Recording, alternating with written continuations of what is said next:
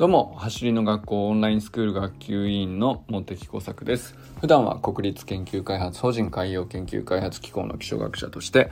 研究論文を書いたり、本を書いたり、学会を運営したりしている46歳のび盛りです。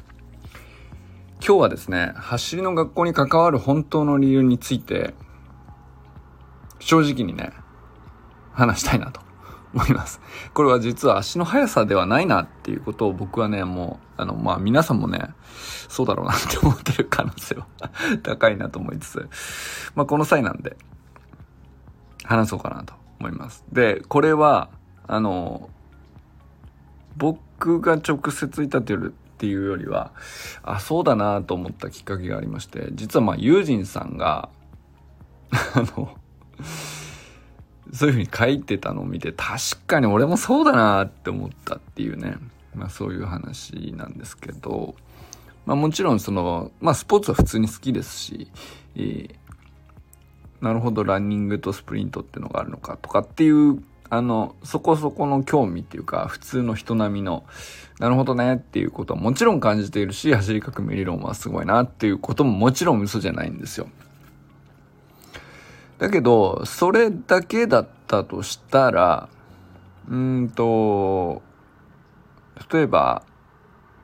本が出ました。読みました。ね、もう、えー、インストラクターの講習も全部受けました。えー、そうですね。あと何がある？オンラインスクールも52週間も全部通り過ぎました。だから情報としてはもう全部受け取ったわけです、僕はね。なので、まあ、あとは自分がね、続けるかどうか、その情報を、あの、元にどれぐらいやるかっていうのは、まあ、なんだろう、別に、走りの学校自体と直接関わっていなくても、あとは勝手にやったっていいっちゃいい話なんですよ。その、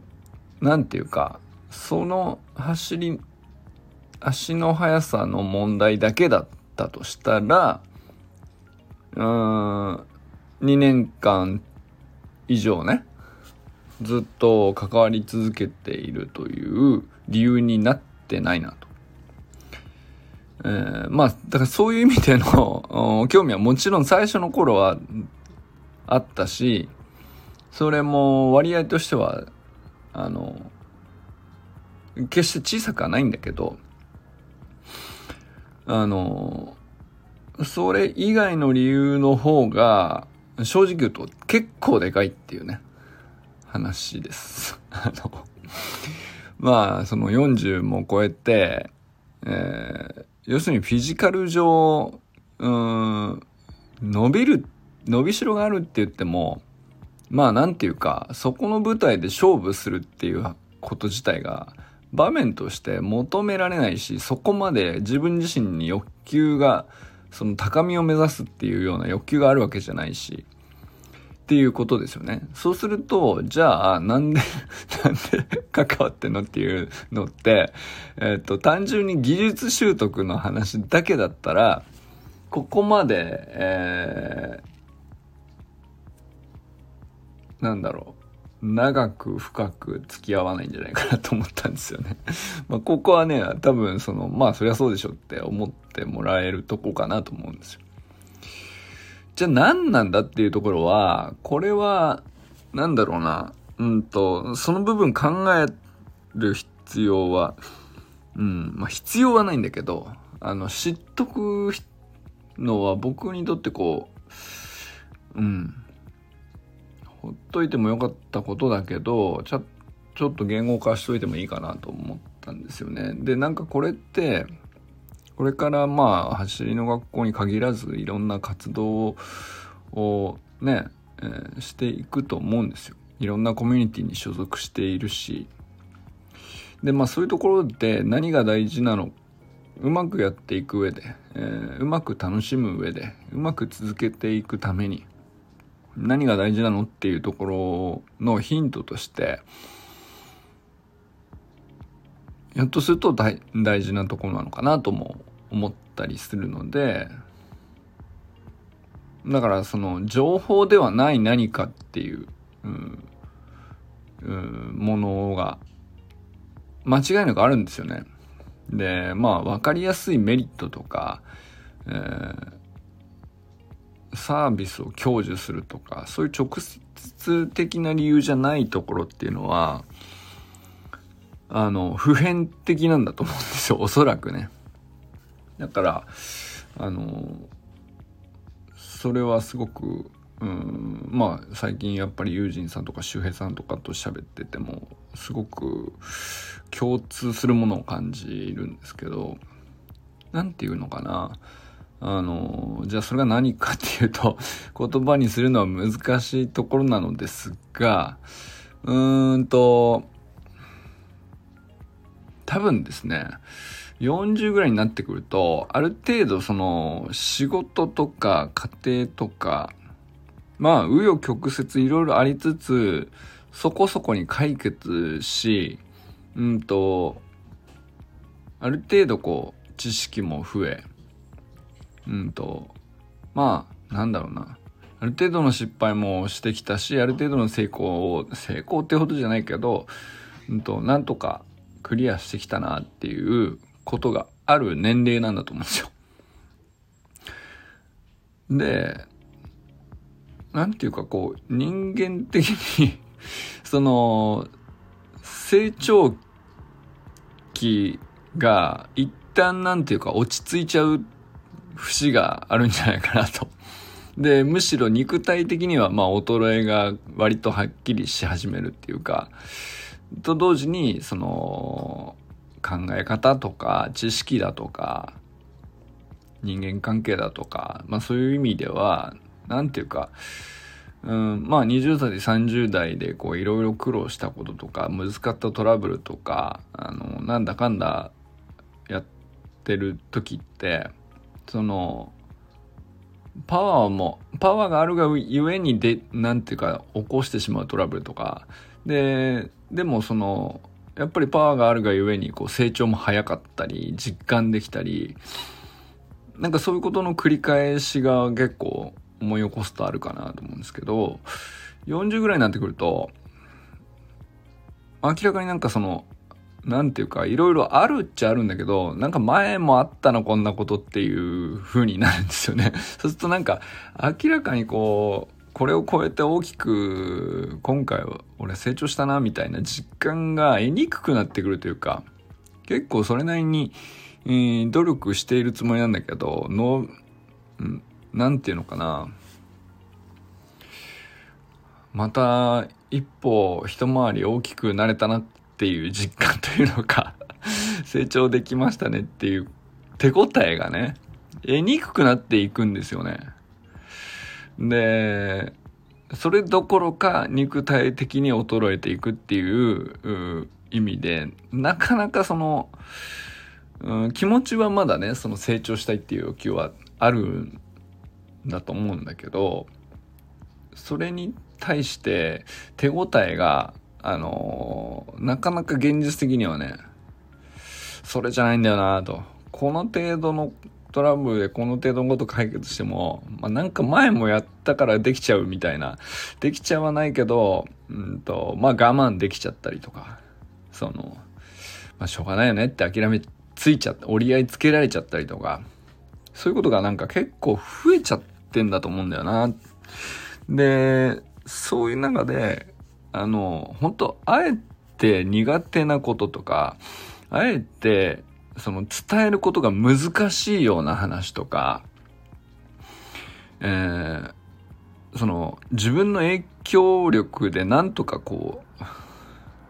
まあ半径5メートルというか、その身の丈に合った範囲内での、そこそこのこうコンフォートゾーンっていうか、そういう中中からもう少し外側に飛び出すっていうのが、飛び出してチャレンジするみたいなことっていうのが、あの、欲求としてあるんだけど、なんかこう、やり、機会が減ってしまうというか、うん。そこがね、あの、ほっとくとやっぱりどうしてもそうなっていくのかなと思うんですよね。で、そ、その、なんていうか、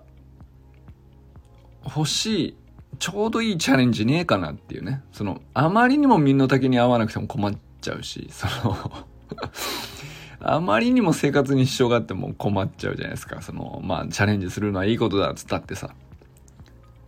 とはいえ、そこそこのことをやってても過去と同じようなことやっちゃうので、なんかこの、成長につながってないなっていう手応えのなさというか、そういう、そこがね、ちょっとなんか、うまい具合のいい塩梅のやつねえかなってなっちゃうんですよ。僕はね、僕はな、多分そういうことだと思うんです。で、そこにいい塩梅のやつねえかなって言って、橋の学校が今そこのいい塩梅にはまってるんだと思うんですよね。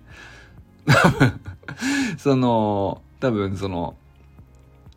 ランニングからスプリントへっていうことを、あの、訴えて叫んで、いかに素晴らしいことなのかっていう、まあだから2年前に、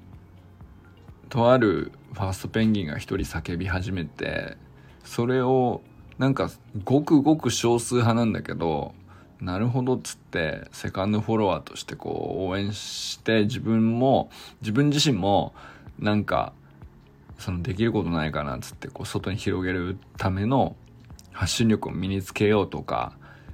多分今までだったらあのそんなことする必要のない行動をあえてやったりとかそういうことであの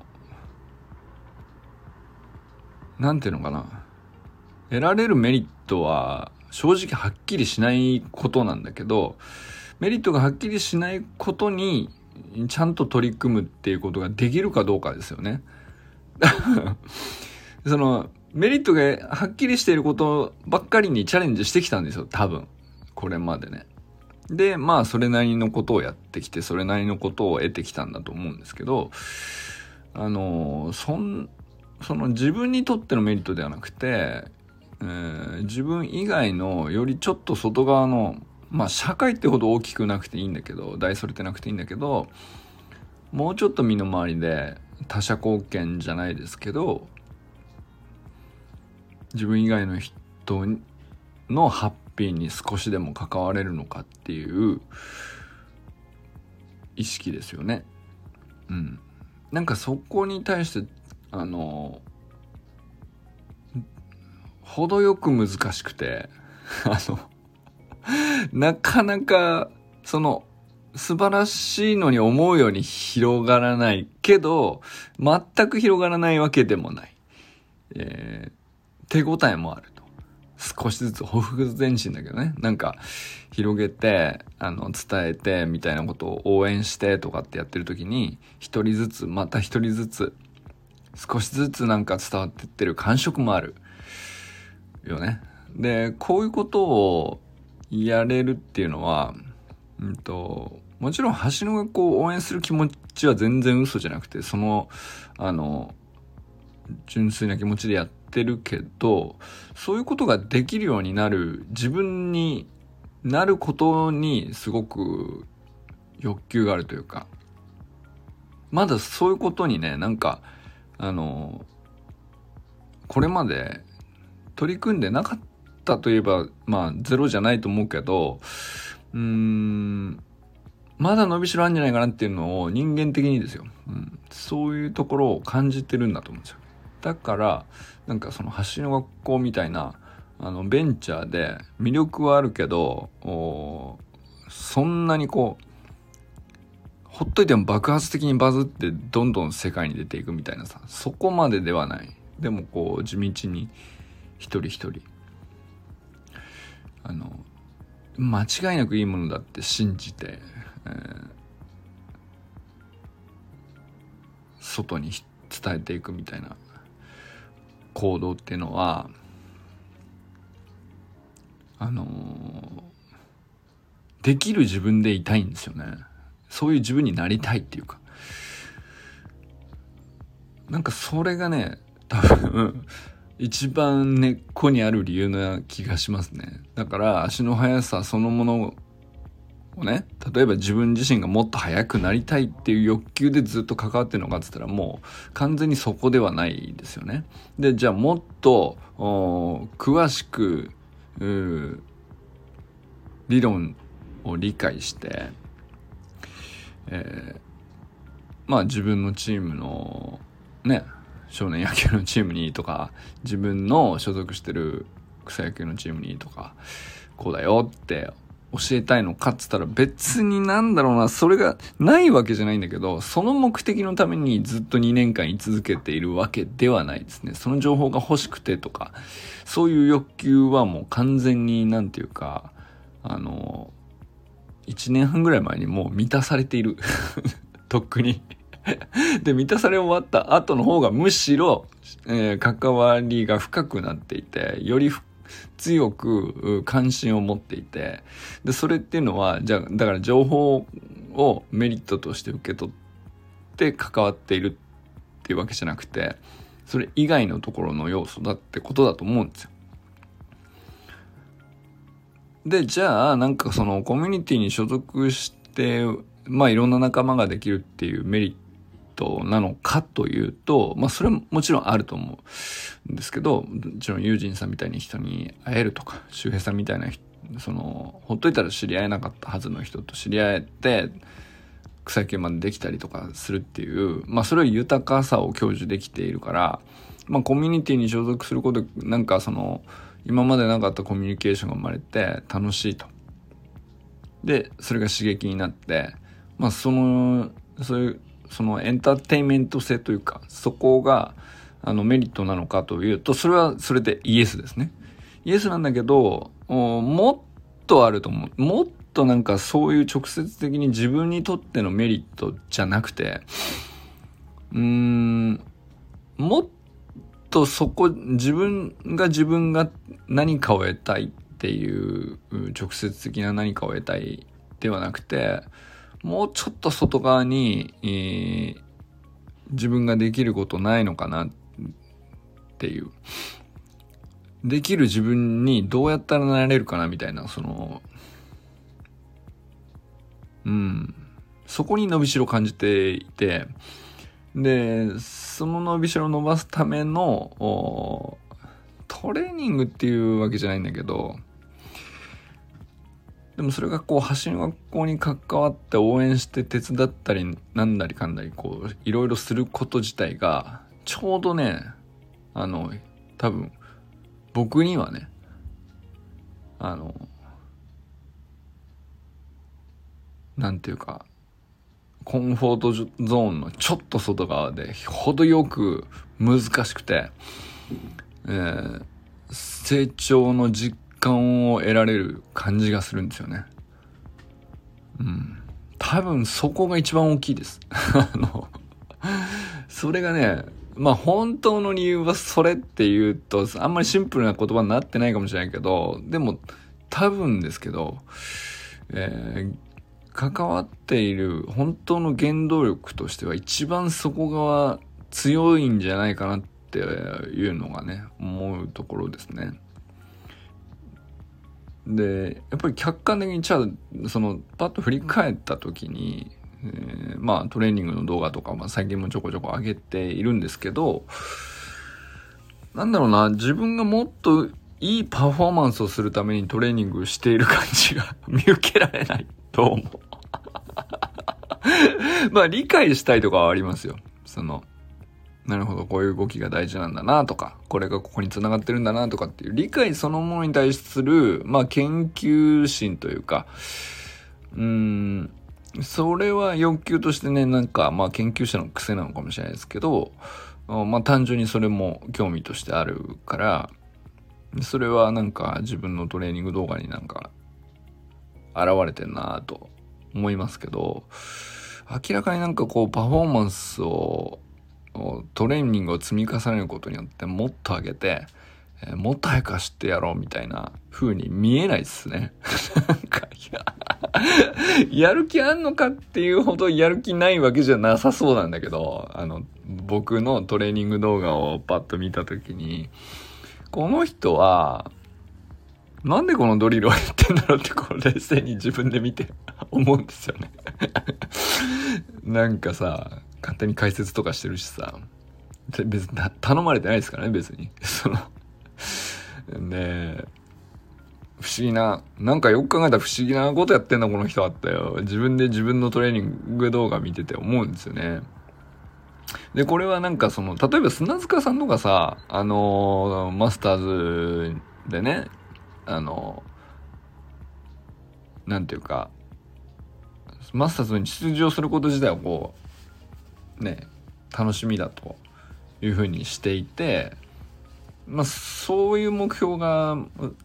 こうある場合は単純にやっぱりそのトレーニングとパフォーマンスの向上とマスターズをより楽しめる自分でいるっていうことがあの結びついているからそのトレーニングが自己成長とこう直結していて、えー、豊かさとも直結してるんだと思うんですよ。それはなんかすごく分かりやすいかなと。まあなんかあのはっきりしたモチベーションだなとも思うんですけど僕の場合はなんか自分のトレーニング動画見ててうんあので皆さんどういう感じで見てるんですかね？モテ作何がしたいのって思ってないかな？あのいやあんまり別に悪い意味とかじゃなくて。何がしたくてこのトレーニングしてんだろうなってあの、僕は これちょ、ちょっと自分の、自分の動画をちょっと、突き放してみたときに、そう思ったんですよ。あの、割とちゃんとやってるじゃないですか。割とちゃんとやってるんですよ。の割にはなんかそのパフォーマンスの向上にあんまりなんかこう興味を感じてなさそうにも見えるっていうか、あの、まあ、キープできたらいいよねっていうぐらいに見えるんですよね。うん。まあ、あそのせっかく、あの、ね、え、スプリントを理解してトレーニングしてあの楽しんでいるんだからその状態をキープしたいなっていう欲求はあるんだけどキープしたいなだけだったら別になんだろう関わり続けて情報を得ようとしなくてもいいはずなんですよねうん。だけど、だから情報を得ら、得ている情報に関しては僕にとってはもう新しいものは、ほぼ一個もないんじゃないかな。あの、ほぼほぼ、うん、受け取り切っているんですね。もう一年半くらい前に その、講習、インストラクター講習とかもあるからさ、あの、そうすると、まあ、あとは受け取った情報に対してこうどこまで高めるかっていう方向性はあり得るんだけど、そこにもなんか欲求がないんだとすると、何なんだろうなっていう感じなんですよ。だから単純にその自分にベクトルは向いてなくて、多分相当その自分の外側になんかどうやったら伝わるのかなとか、伝わる言葉を考える難しさとかあのまあ人数が増えてきた時にコミュニティの人数が増えてきた時に人間関係としてこうより、えー、スムーズになるにはこういう風になった方がいいんじゃないかとか、えー、まあなんだろうな。オンラインでのコミュニケーションとオフラインでのコミュニケーションのこうバランスとか何が違うのかとか、うん、なんかそっちにね、相当こう強い興味があるんでしょうね。で、じゃあそのコミュニケーションって言っても単純にそのリアルタイムでこう相対しているコミュニケーションもあるけどこう普段一人で粛々とこうやっている動画であるとか、まあ勝手に書き連ねる文字であるとか、そういうのも、その、いつ受け取られるかわかんないけど、あの、その、積み上がっていくので、あの、リアルタイムでのやり取りの時に、あ、そこに書いてましたよねっていう前提のもとに、あの、次の、そのリアルタイムでのお話が行われるから、その普段の何を言っているかとかっていう積み上げって結構コミュニケーションの一部だなとも思うんですよね。一方的な発信のように見えて、結局それもあの双方向につながっている部分があって、えー、だからなんかそのこういう音声配信とかもあの何人が聞いてくださるかどうかとかをあまり意識せずにただただ毎日こう思うことを残していくっていうことがあのなんていうか苦にならないというか自分にとってこうこういうことができる自分になりたいなって多分思っているんですよね。だからしてるんだと思うんですね本当にね、なんかほん、自分でも不思議なんですよ。この毎日毎日喋ってるとか。なんかその、ね、お題とかね、ネタとかね、あの、本当始めた当初の頃は、えー、500回近くになるわけですけど、最初の2、30回ぐらいまでは結構ちゃんとなんていうかな、今日は何話そうと、とか、あの、割と考えて、え、いたんだけど、もう早々になんか、あの、ネタがつきまして。で、そのネタが尽きたところでと、途切れると思ったんだよね。途切れると思ったんだけど、なぜかその、途切れた後、ネタもないのに、だらだらや、言語化している一方的に、えー、聞く人のこともさほど 気にせず 聞いているのか聞いていないのか、えー、ね、再生回数とか、まあ、もちろん目に入るから見ますけど、まあそれがね、うんと、10なのか100なのかとかっていうのはあまり、うんと、どっちでもいい感じがあるんですよね。それはだから、そこじゃなく、ただ単純にね、なんかこう、毎日話すっていうことを、なんでやってんのかなって、すげえ不思議なんですけど。まあそれはねなんかあの20代の頃の自分とか30代の頃の自分とかあの頃だったらまずできなかったなって思うからこそなのかもしれないですね。でなんかそのフィジカルではない、うん、身体的なものではないなんかこう伸びしろを探していて、まあ、そこに今こう合致していることをやっているのかなっていうのがねうん解釈ですかね。うん。なんか勝手にオンラインサロン作ってみたりとかさ、そういうのも多分全部そうですね。なんか、そのメリットを感じてとか、あの、こういうことをやりたいからとか、あの、直接的にはあんまり説明のつかないことばっかりやってるなと思うんですけど、うん。でもやっぱりやってみるとすごいいろんなこと見えてくるっていう、うん、ことを、をあの、理解したんですよ。多分。走りを通じて、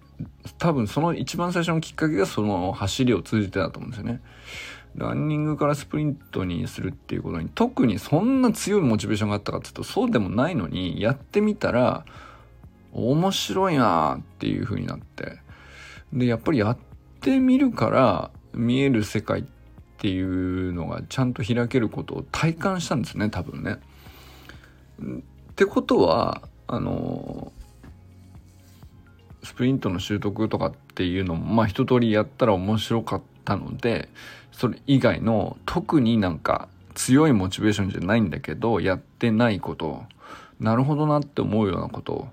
をどんどんこう真似したり学んだりうーん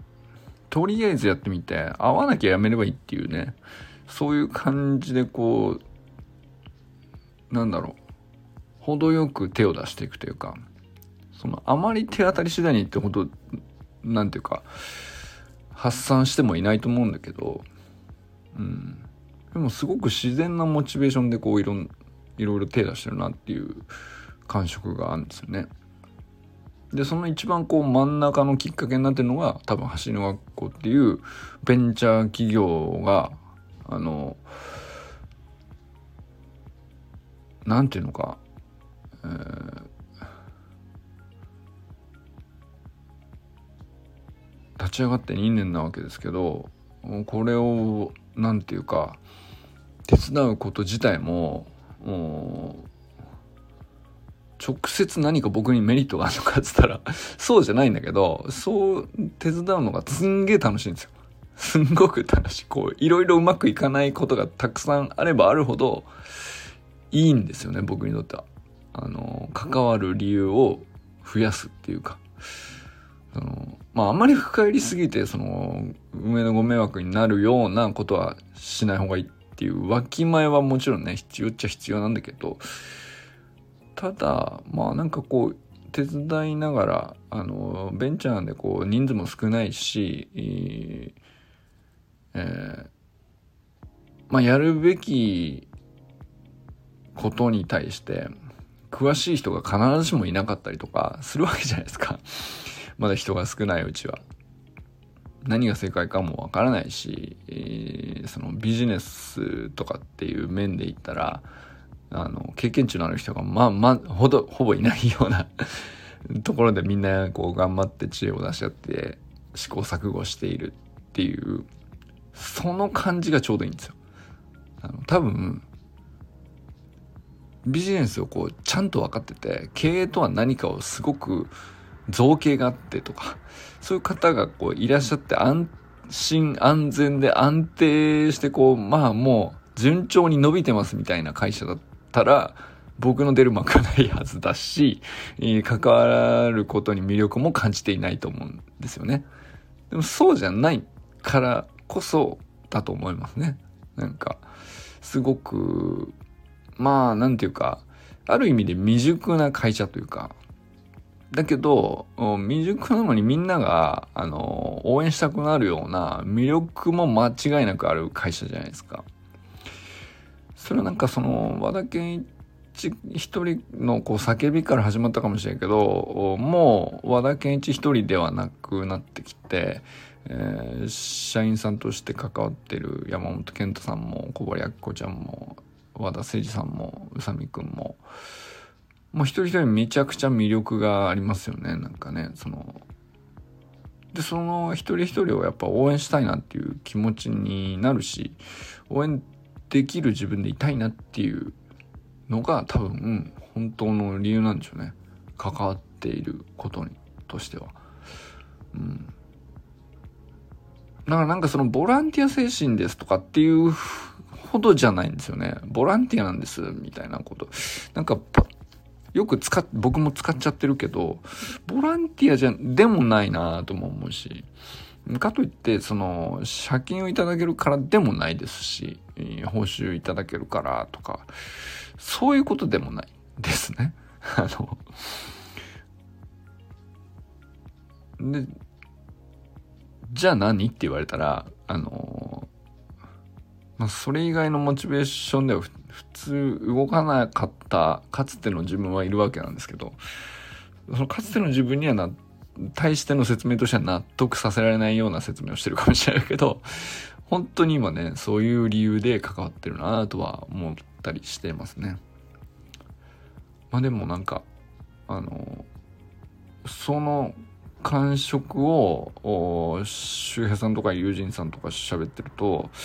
どうやら、あの、同じ近いもの、同じかどうかわかんないけど、近いものを、うんと、感じているように思ったりしてますね。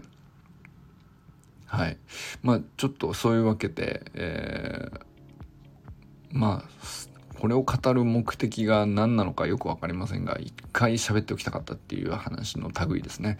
ということで、こう、今日はね、橋の学校に関わる本当の理由は橋の足の速さではないねっていう うん、告白です。したところで何なのかっていう感じですけど はい。ということで、これからも最高のスプリントライフを楽しんでいきましょう。バマス